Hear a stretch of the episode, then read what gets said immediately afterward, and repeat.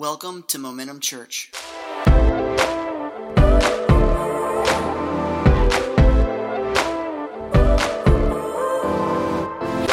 We're going into a series between now and into the summer where I really want to take some time to look at what it looks like to be the church. Everybody say, be the church. I think the church is awesome. I think the church is something that God has called separated unto himself. He calls it the bride, which is amazing. How many like your bride, men? Come on. I gave you a chance, men. I gave you a chance. He calls us the bride, but he draws us to himself for a specific purpose and reason, and it's just beautiful. But I, I, don't know about y'all with my bride. I like to know that she knows kind of what's expected. And I don't mean that in a rude way, I mean that in a good way. Nobody likes to be married and don't know what the expectations are, right? And it's kind of that way when we have a relationship with the Lord. We want to be those who are walking in the expectations of the one who has called us to himself. Amen? And so we're going to be looking at the scriptures over the next month and a half, two months, at, at, different things that, that God is calling us, that He reflects and says, this is what the church is supposed to be like. And it's not about a building. Uh, let me say it this way church is not a building, right? But it is a building up. All right, so it's not a building, but it's a building up of people connected to God and to each other. And that's powerful. Years ago, when we were at the movie theater, it was easy it was easy for us not to call the building the, the church because it's a movie theater, you know? And uh, my church serves popcorn. No, it was a movie theater. But when we got to our storefront on 92, it became a little more difficult. And I'd find myself saying, I'll see you over at the church. But it wasn't too hard because it was a metal, you know, storefront office warehouse building. When we came here, this is, this is a church nice brick building up on a hill, and it became even harder. And, and one time I was saying something about meeting somebody at the church, and man, I just felt that conviction come over me that no, this is a building. I don't ever want to call this the church because I'm looking at the church that showed up today in the building. Because you are the church. Do you not know that you are a temple of God? God's temple. God's spirit dwells in you. When we start to get understanding of that, then we start to understand who the church is. You are those who his Holy Spirit indwells. And because of that, you are a people that have been called out by God from the world. Are you glad about that? Yeah, and placed into a family, his family, so that we together might be empowered through the person of the Holy Spirit. And in doing so, being empowered and moving in that empowerment, we can impact the world. That's the church. That's what the church is. I'll say it this way the church is not a property, but a purpose. It's not about property, it's about purpose. 1 Corinthians 3 9. For we are God's fellow workers. You hear that? Workers. There's purpose when we come together. You are God's field. Man, God is doing something in you that's reaping a harvest. Do you realize? I love that. Can You, the church, this is the seedbed of God's harvest. Isn't that weird? You're God's field. That's where the harvest comes. Man, and what is God producing out of his harvest? What fruit is he producing out of his harvest? You're the harvest. What is he producing? What, what is he doing in the world that is coming forth from his people because you are, say, I'm God's field. So we're fellow workers, we're God's field. Sounds like there's a lot of purpose that God has for us. It's not just coming into a building. And so today, what we're going to do is we're going to start today and look into the summer at what it means to be the church. In Matthew, I love Matthew 16, um, 18. Jesus is speaking to Peter, and he says, Upon this rock I will build my church. And that's not Peter. Upon, he says, Petros upon this Petra. So, Peter upon myself, I'm the chief cornerstone. I am the rock, amen, the rock of your salvation. Upon this rock I'll build my church. And guess what that church is so powerful that the, the superlative over it is? And the gates of hell will not prevail against it. That's you. Mm. That's you empowered by the Holy Spirit. That's you living up to some of these expectations that God has for you. That's us. That's we. Ha! I love it. It's just the thought the gates of hell will not prevail against us, not for our glory, but we're doing something to impact the world for the glory of God and the good of others, and we get to do it together. A holy temple like lively stones, all fit together, building a habitation of God where He comes and He moves and He stirs and He does amazing things through us. But I think those amazing things happen when we walk up into these expectations. I think these things happen when we, we say, God, what do you want me to? Everybody say, be. Yeah, yeah, yeah. Because I'm just tired of being, I'm not saying y'all, just American, American church. I'm just tired of being a weak church. You know what I mean? I'm sorry, the man in me wants to say, I'm tired of being a weak butt church. But I'm not going to say that. I, I wouldn't say that in the house of God. so, over the next nine weeks, we are going to look at the hallmarks that identify a person who is aligned with God's heart and living in pursuit of God's purpose in and through their lives. Some of those weeks, you're going to go, That's me, Ross. Even more important, you go, That's me, Jesus. That's me. You're talking about me. I'm doing that. That's me. And then there's going to be other weeks you'll be like, Not like, That's me, Jesus. Other weeks, be like, Help me, Jesus. That's not me. I, I need to strive. That's a mark, a hallmark that I need to strive toward. That's all right because we're empowered by the Spirit. He's going to help us get there. I love that. And so this Sunday, what we're looking at is the subject of God's people being a generous people. Oh, you stop shouting now. It's like, oh, ha, ha. Stephanie comes up, woo! Tyler, woo! Nobody hollers when I come up. But still, then, then, ha, that's funny, this is good, Ross. Oh, this is generosity, generosity. We go from being Pentecostal to Presbyterian in eight letters. Be generous. You know, it's like, I'm kidding, I'm teasing. If you're Presbyterian here and I offended you, you were predestined to be offended. I'm sorry. No, no. Uh, that's wrong. That's wrong. uh, so, everybody just say this after we say, be generous. Be generous. Look to somebody go, be generous. be generous. Yeah, even if you're not believing it just yet, just say it. Just be generous. So I do this. Take, everybody take your wallet out and your purses. Give it to your neighbor. And now give like you always wanted to. That'd be, no, don't do that. Don't do that. And here's the thing about this when it comes down to speaking of generosity, there's people in this room that are you're excited. You're like, I know what this means for my life. I've been moving in generosity. I've been moving in sacrificial living so that I might be a giver, that I might bless the world. I know it. And oh, man, Ross, preach, preach. You jump up, you're like, you know. You know, and there's others in the room like, really? Really? I came here to hear a sermon on money? You know, no, that's that's not what I'm. Yes, it is. I'm a sermon on money. But it's more a sermon on our hearts, the motivation of our lives. And the truth of the matter is, I am not in commission. You know, right? Like, like, like, like if giving goes up today because of this sermon, my board isn't going to go, good job, Ross. Here's an extra in your paycheck. I'm not, I, you know, I don't own a single thing on this campus. This building's not mine. This property's not mine. Nothing here is mine. Guess what? Neither do you, but all of us do. This is ours. We're all called to come together as the church, that church that the gates of hell will not prevail against. We're all called to come together. And when we walk in generosity and we move in all those resources that we're supposed to steward together, this building just becomes literally a hope factory. This building becomes something that sends hope all around the world. When we steward it together. And so that, that's what we're talking about. That's all, just that. It's exciting. Hmm.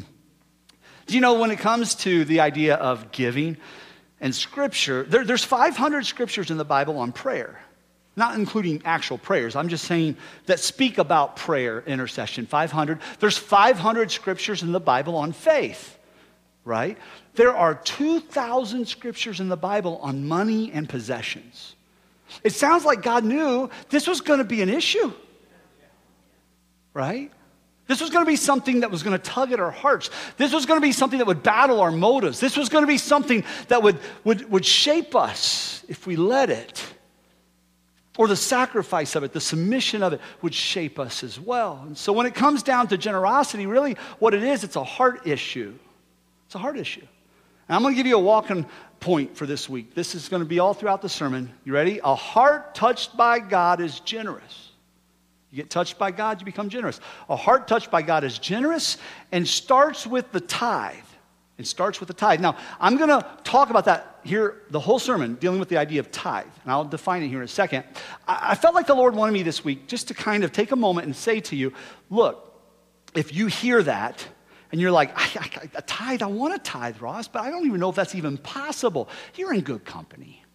It's okay, all right? What I want you to do today is come out of this striving all right? I want you to come out of this going, God, show me what I need to do to step up. I want to be generous. I, because there's some people in the room who go, tithe? 10%? That's nothing. Like, like God has challenged me and we give more than, that's okay. And there's others like, that's not possible. All I'm getting at is, let's be hearts touched by God and then become generous.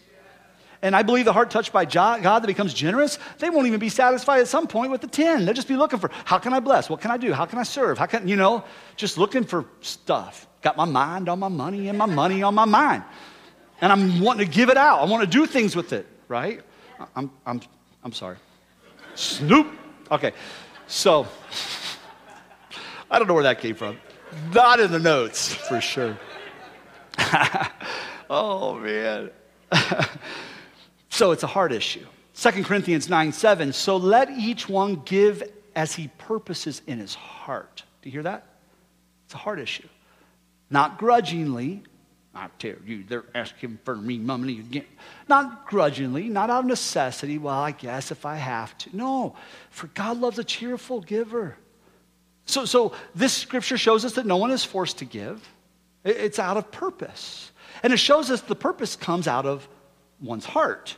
So I hope you'll want to get generous and be generous out of a heart that's been touched by God. That's my hope. And we'll talk about this word tithe. This word tithe, how many's heard the word tithe before? Yeah, yeah. And uh, most of the time, you will never hear it outside the church. It's just a word that we use in the church. But the word tithe literally means one tenth. That's what the word tithe means. I heard somebody say, they asked the preacher one time, What's this word mean?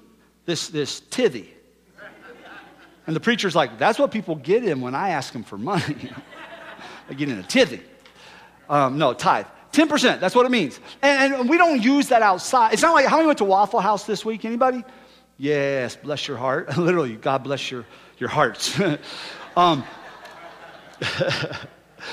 um, you don't finish your Waffle House meal and go, hey, honey, what, what do you want to tithe our waiter, waitress? You, you're, you do not use that word you know. And, and, and, and so you're going to give 10, 20, hopefully at least 20%. If it's breakfast, give more.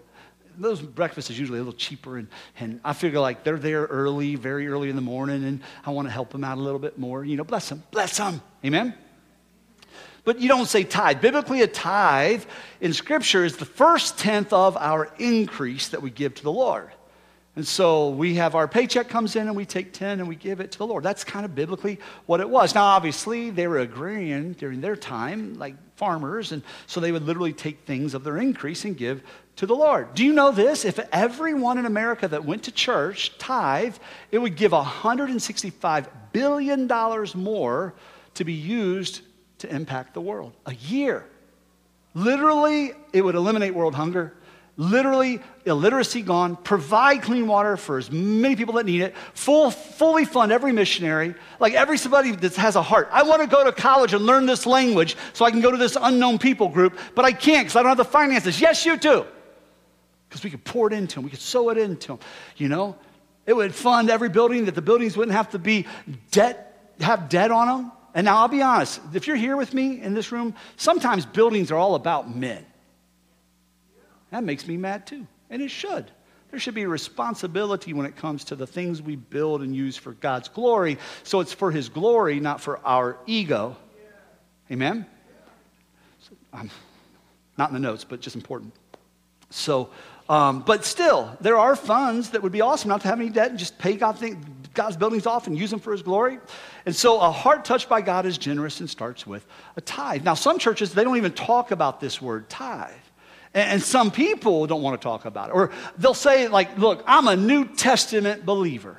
So I'm a New Testament giver. I give, I'm a New Testament. I don't see, that's an Old Testament. That's an old law thing. I'm a New Testament giver. Well, great. That's awesome. Let's talk about Jesus and how he takes things up, right? Because Jesus is always going up with things. In the Old Testament, thou shalt not murder, right? That's good. Don't do that.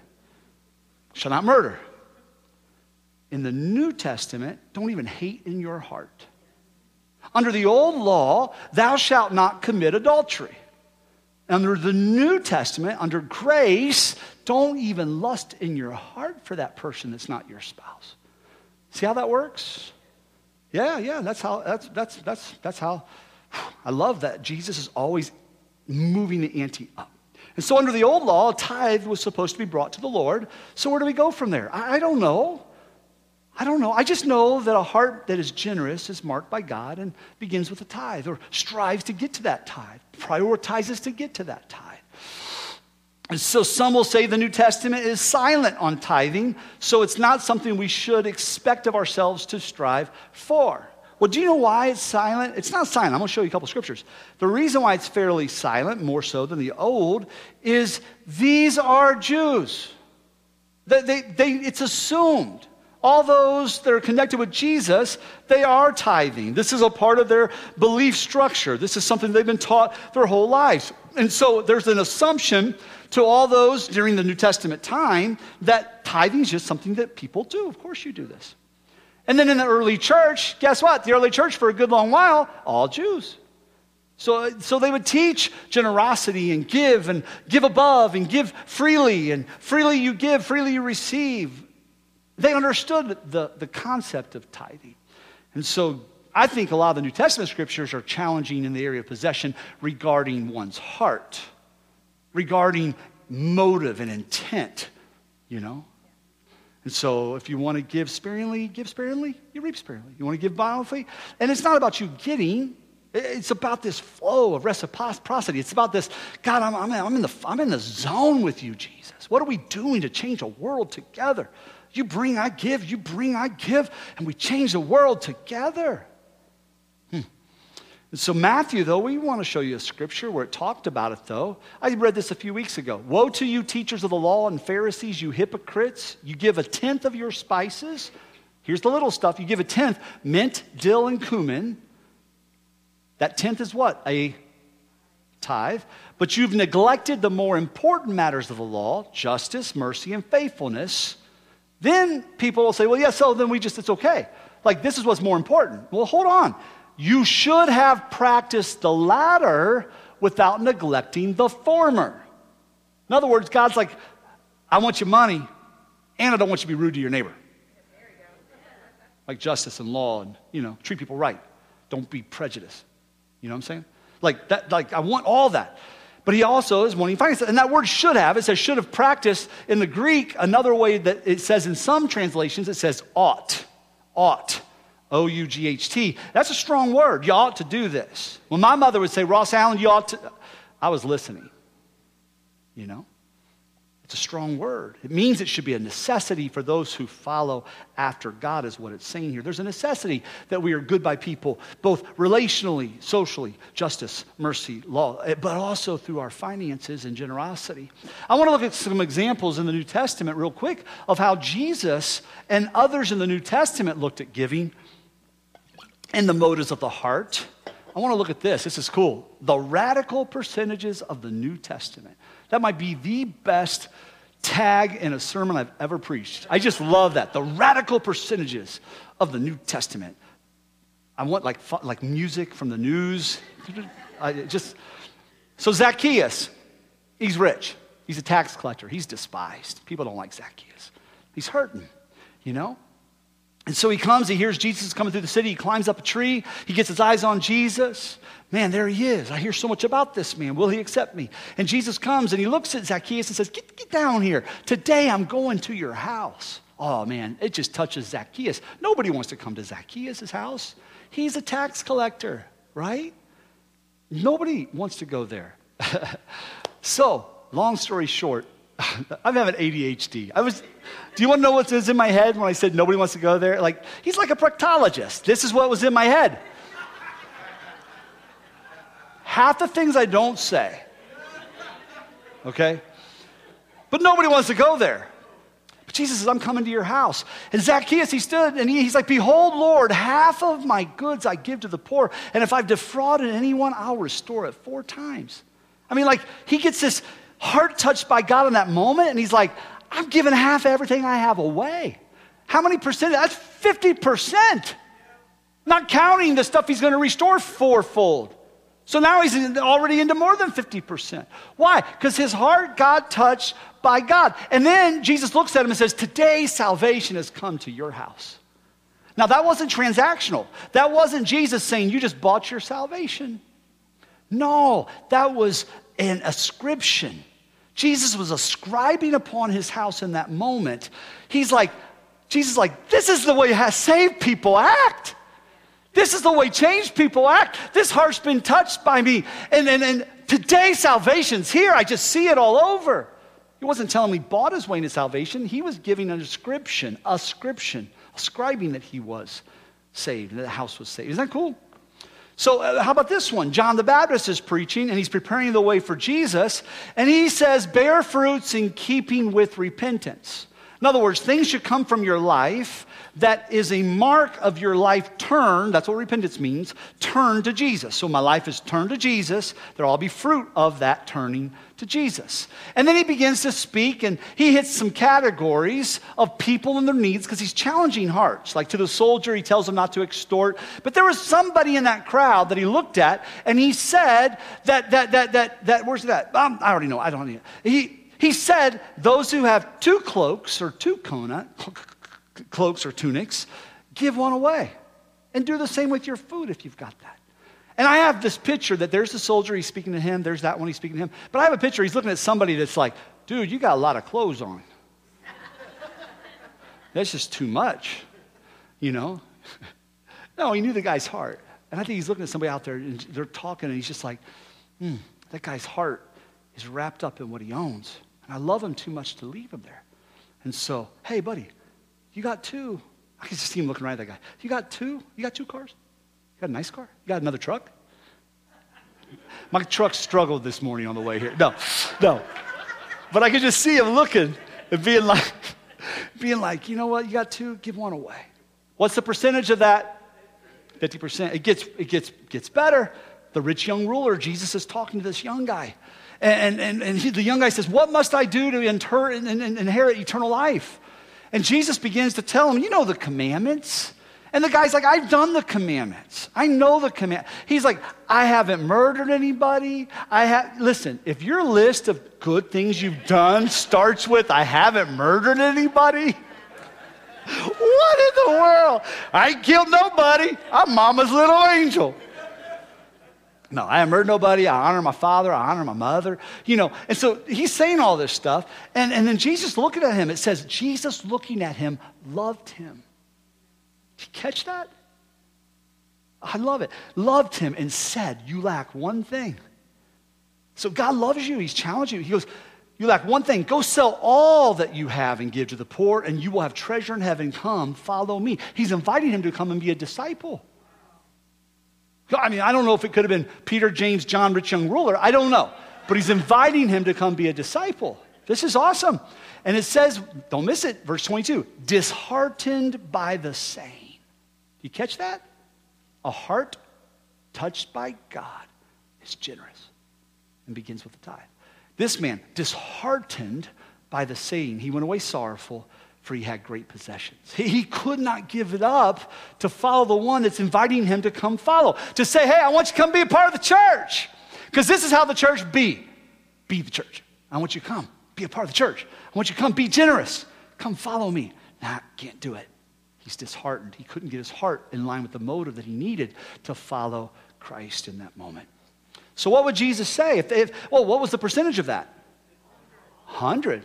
Not, you were wrong, Pastor. I think Pastor said 50. You know? Did he, Mom Blair? Did he say 50? I thought. This is our pat. The, this is granddaddy of the church. That was my pastor for years and helped us plant this years ago, and he's retired here, he and his wife. And so it's such a blessing always having them. They're back, and, um, and that's okay. I'll give you a buy on this one. It's your first day back. No, 100%. So, so with those percentages, though, radical percentages of the New Testament, with those percentages, what would Jesus say to the affluent American churchgoer? I'm talking about the one who actually gives something. But do you realize in the American church, 27% don't give anything? That attend American churches, the ones who do give, out of all those that give, it's 2.5% is the average that they give. So what would Jesus say? Like, what would, what, I mean, he's just told this guy to, to follow me, give it all. I'm not saying do that. I'm just saying, where's our heart that's been touched by God? And how are we responding now? That motive of being touched by God. Are we responding with generosity or not?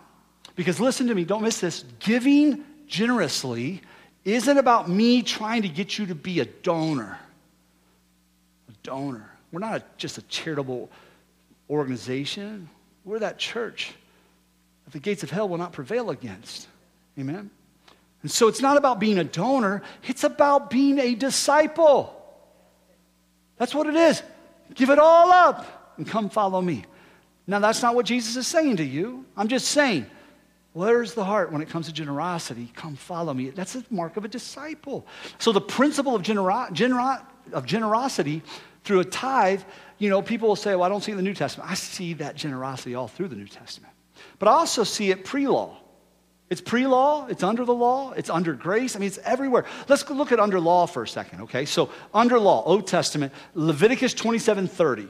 It says, And all the tithe of the land, whether of the seed of the land or the fruit of the tree, is the Lord's. All the tithe, that full 10%, that is the Lord's. And I love this. It is holy to the Lord. What's that word holy mean? It means separate. It's holy, it's set apart. This is not mine, this is yours, Lord. It's not mine, it's God's. It's set apart. It's different from the rest. I pull this out and I give this to you, Lord. It's different. It marks everything else. This is different. It is the Lord's. I, want my friends, my, my, our ushers, and bring those tables up here if you would. I appreciate it, guys. I'm bring this down here a little bit. Thank you, guys.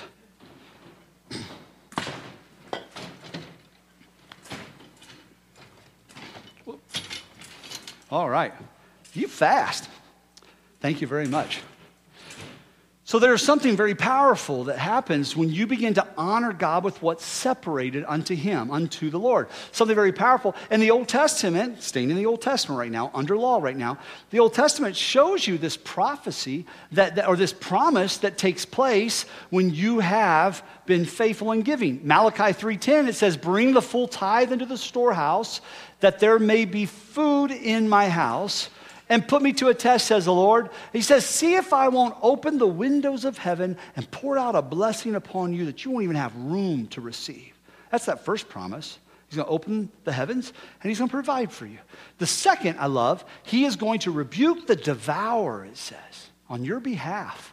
You know, in the Hebrew, that word devour means seed eater. That's the actual word for, for devour, the seed eater, the one that wants to get into God's field, into your life and rob from you that harvest, that seed, he will rebuke it. What's rebuke mean? Literally, the easiest way to define it is stop it, that's enough. And so when you begin to partner with God in your finances, remember you're God's field. And so God gets up in that field, and that seed eater comes, and God's like, Stop it, that's enough. Stop it, that's not. So it's not just provision, it's rebuking the seed eater. And so my, my whole life I've done this. I started tithing, like religiously, if you will, or uh, just every week when I was about 10 years old when I started my first business. And I just, just, just didn't know anything different. I mean, to the degree that anything increased. You know, I didn't know any better. So my graduation gift money, you know, here's all this money. Well, 10% goes out. I, I, married Amy, and she had never heard that before. Like, and you don't have to do that. That was just something that I did. So we get our wedding money, and she's like, no, that's all ours. I'm like, no, 10% of that is going to the Lord. Because someday you're going to get mad at me in a fight. And I need the seed eater to be rebuked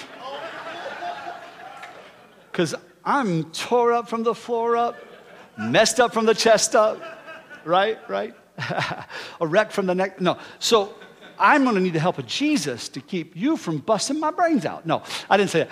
But, but I, no, so we just, we gave on that, you know? It's just been part of our, our lives. And, and man, this summer's 29 years of marriage.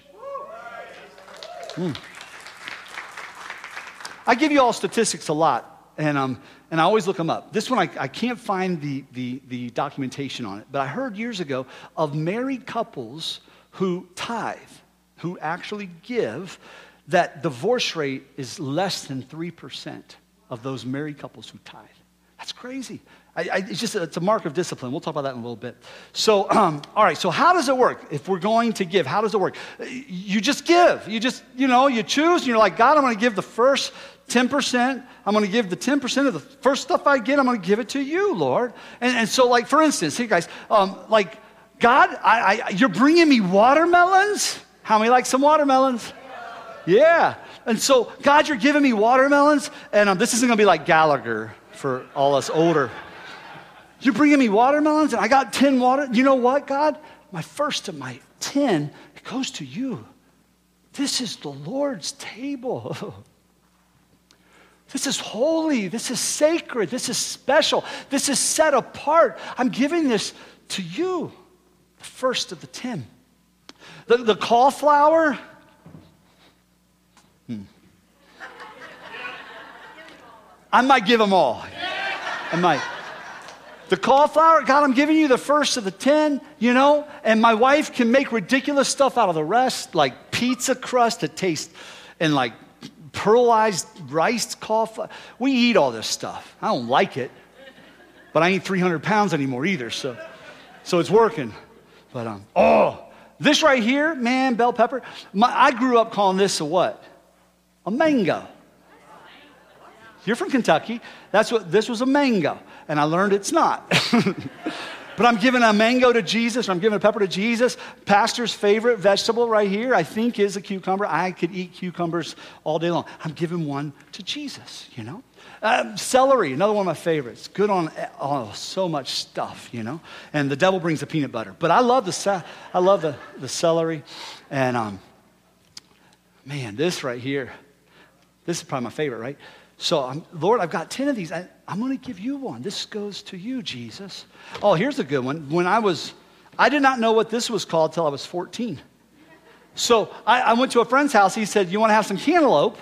And I'm like, I've never had cantaloupe before. He's like, You've never had cantaloupe? I said, No. They bring it out, and I go, Oh, a muskmelon. My mama's a hillbilly. Mother, you taught me a lot of stuff wrong. But I think I was 14 when I found out this is called a cantaloupe. And this is that part of the fruit salad it just stays in the bottom. It just stays in the bottom. I'm going to have a strawberry, pineapple, I'm going to have, but we'll give Jesus all that. No, so, yeah. Absolutely. Love corn. Who loves corn? This is not a health lesson. Nutritionally, completely doesn't do anything for you, but it's glorious. Nothing better. It's so, uh, yeah. So God brings you 10 packages of corn, and Lord, I'm putting this to your table. This is yours. This is yours. This isn't mine. This is yours. And then, oh, there's a really neat, right here it is. Ooh, mango. mango. Real mango. Lord, I'm giving you that mango. My daughter, Auburn, loves mangoes. Um, this one here is a kiwi. And, and this is like if, if a, like, like, a, like a piece of fruit had a baby with a gerbil, it would become a kiwi. That's what it would. But, but God, I'm giving you that, that fruit gerbil. I'm giving it to you, Jesus. Oranges, God, you gave me all these beautiful citrus oranges, but I'm going to give you one, you know. Why? Because this is, everybody say, the Lord's table. That's the Lord's table. And, and here's what's amazing. I, I'm not sure if I missed it. Oh, I did. The bananas. You gave me 10 bunches of bananas, Lord. I'm going to give you this bunch of bananas on the Lord's table. Thank you for the. Mm, can you see this? Bring all the tithe into the storehouse and see if I won't open up the windows of heaven and pour it out. You, you think it's new stuff coming. No, it's just the reality. Everything you have is God's, anyhow. And look how He's provided. But no, I'm hungry for a banana.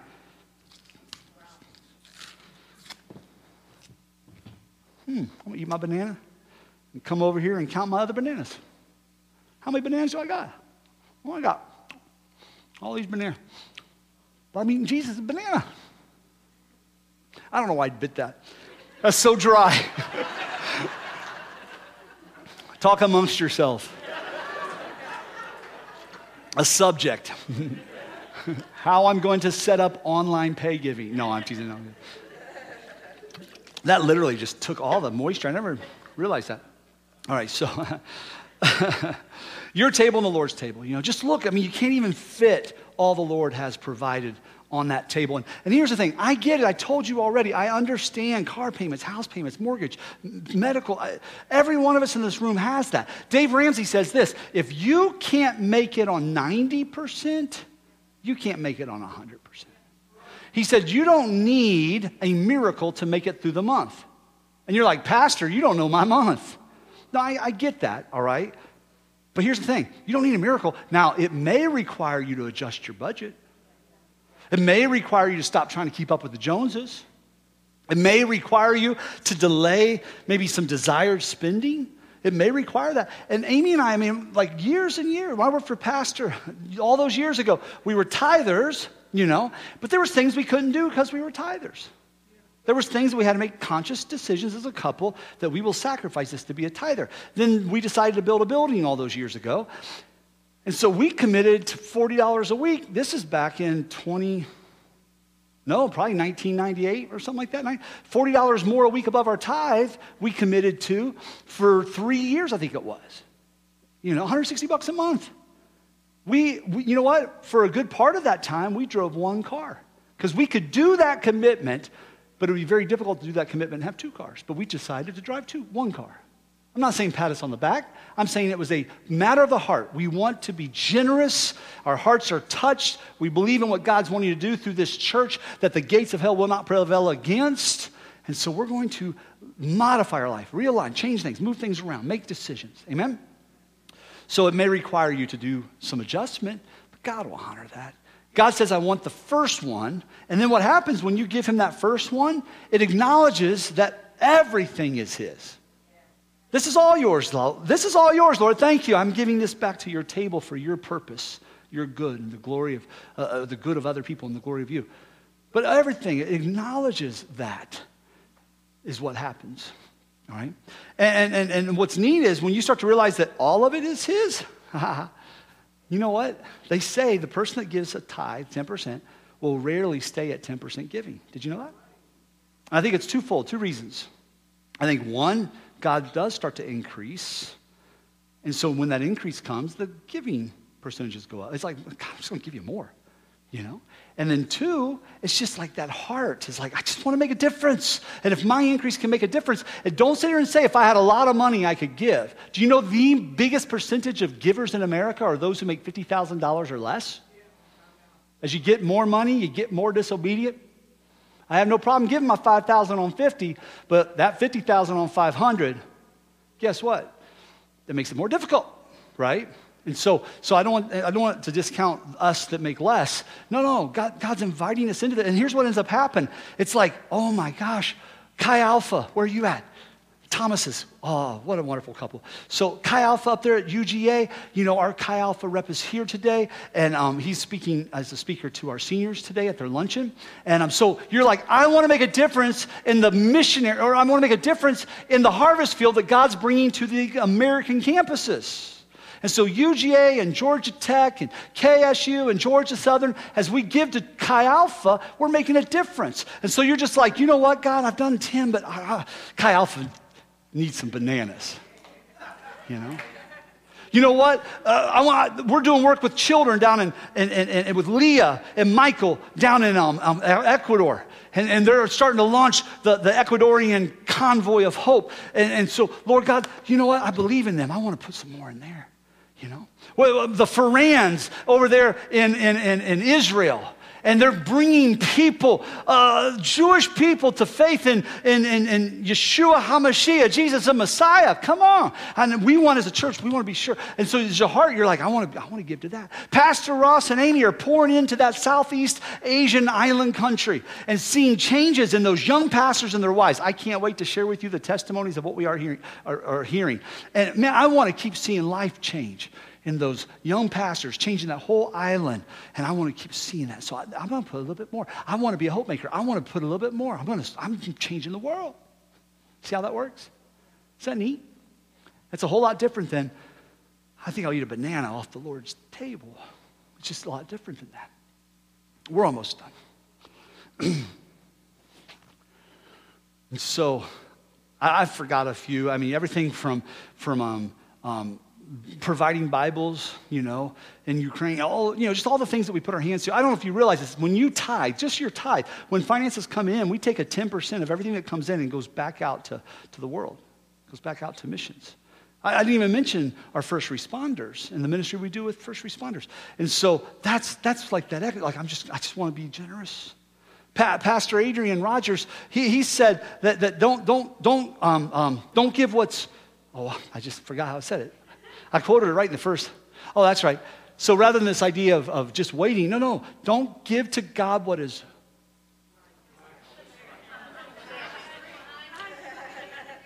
I need another pill. No.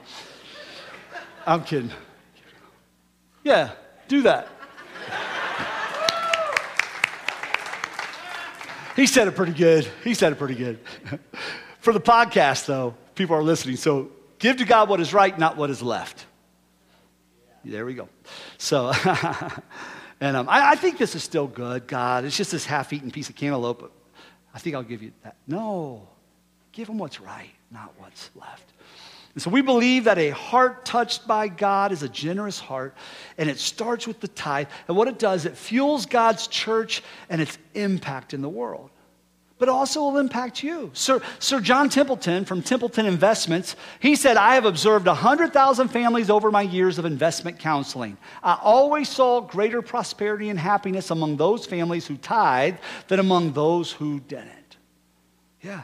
And so I want to challenge you to give generously out of that heart touched by God because it's not about being a donor, it's about being a disciple. And think of those words disciple equals discipleship or discipline. That's where the difference is. I just believe that when we embrace tithing, it causes a discipline within us that changes everything. Uh, within a husband and wife, when you make that choice to, together, it starts to change things in your, your life. So, yes, I will say that tithing is pre law. Let's walk down this a little bit. Tithing was in the law, but it also predated the law. The, Abraham's nephew Lot was captured by a bunch of, uh, of, of kings. They capture him, and Abraham takes his band of Bedouin shepherds and they run over there and they defeat this king. Like it shouldn't have happened. And they get the spoils of their war. They get Lot back, but they get all their stuff. And in Genesis 14, there was this priest, and he's different than other priests. It says he was priest of God Most High, not a priest of God. He was priest of God Most High. Most theologians say his name is Melchizedek, that he is a Christophany. He's a, a pre-carnate image of Christ showing up in the Old Testament times. And so here's what happens he ends up giving him a tenth of everything. Like Abraham, this is pre law. Abraham was so stirred, he gave a tenth. It's as if Abraham was saying, God, you gave me this victory, so I'm giving you a tithe. You gave me all of this, you gave me everything. How can I not give back to you? And so that's the picture, and that's pre law. That's with Adam. I'm sorry, that's with Abraham. And so, how do you give your tithe? Do you just give like wherever you, you want to give? Um, you know, I believe Jesus said, I am going to build my church, and the gates of hell will not prevail against me. I believe your tithe comes to the storehouse. I believe it comes into the local body, into the house of God, where we take that, we steward it together to make an impact around the world. Why? Because we as the church, that church that the gates will not prevail against, we are on mission together. And so we could together come in and we fuel that mission. As we provide a place of worship, but we're also providing a place of discipleship. We're providing a place of stewardship where together we're stewarding our resources to make an impact in the world for His glory and the good of others. And that happens so many ways. I mean, this week, just one little one. We have a woman in the church that was only a couple months to live, and um, many of you don't know them, but but but um, they've been a part of the church a long time.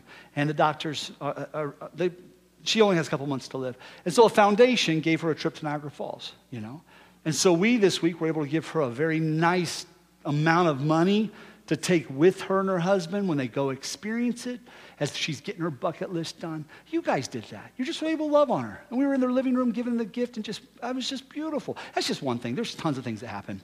So when it comes to being generous to the Lord's table, I don't want you to think, though, that this is a transaction. Do not think transactionally about this. Think worshipfully. A heart touched by God response. That's worship. Our response to God is worship. It's not a transaction. Abraham stood this. He just wanted to worship the Lord with what he had received. And for us, it's that idea like you're in love with God and you're wanting to bless the one that you love. That's what it is. It's not a transaction. I just love it on the one I love and I want to show him worship. And we know that that word for worship, it ascribes worth to something or someone. I'm just not going to give you just a little. I want to give you worship, Lord. Cain and Abel, you know the story. God wasn't real pleased with Cain's offering, but he was pleased with Abel's. And then made Cain upset. Cain ended up killing Abel. And in the New Testament, it gives us a little understanding of why God wasn't pleased. It says, By faith, Abel offered to God a better sacrifice than Cain. A better. Hmm. That word better means greater in size. It means greater in size or degree. It literally has a connotation of bulk, greater in bulk. I, I, I'm not, I'm not, I don't know exactly all that means. I just know when God looked at what Cain was bringing, God saw Cain's heart and knew it wasn't coming from his heart. He looked at Abel and knew it was a better sacrifice. I don't think it was just the stuff, it was from that place of the heart. And so, with that, we can understand I'm not just going to give you a little, God. I want to give you all I can. You know, that's worship. I'm bringing you those first fruits because that's worship. And God, you're worth it. You're worth me, Lord, having to sacrifice at times to be able to be a generous giver. You're worth me, Lord, having to create budgets around me being a generous giver. You're worth it delaying my desires to be a generous giver. But you may say, Pastor, I, I don't want to do that. I, I, this is your God. This is the one who saved you. This is the one you say you have given your life to. But you don't want to be generous? And I'm not saying that whole 10%. I just start somewhere. I'm just saying, be, like, He's given everything to us. A heart touched by God should be generous. No, God, I'm just going to give you what's left. No. Did everything. We're going to give him our first fruits. And I want to give you, as we close, a reason why the 10%. You know, why 10%? Could have been anything, right? Why 10? In Scripture, 10 is always the number of testing in the Bible. Testing. 10 commandments, right? 10 plagues that tested Egypt. Jacob, when he was working for Laban, his father in law, he says to Laban, 10 times you've changed my wages. You've tested me. 10 times you've changed my wages, but I've never stolen from you. I've always been faithful to you. It's a number of testing. I don't think it's, um, I don't think it's an accident that in Malachi, bring all your tithes into the storehouse. And then he says, test me in this. See that?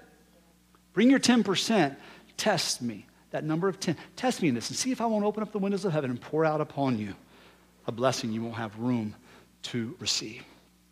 And so, yes, Lord, test me. Even if that means I have to downsize or realign things. 10%. Lord God, that's heavy for me, but it becomes that heart test. I want to pass that test when you're challenging me to be generous. There's a couple in this church I love dearly who I remember when they were literally selling things off, doing all these changes financially because they got a hold of the idea they want to be biblical tithers.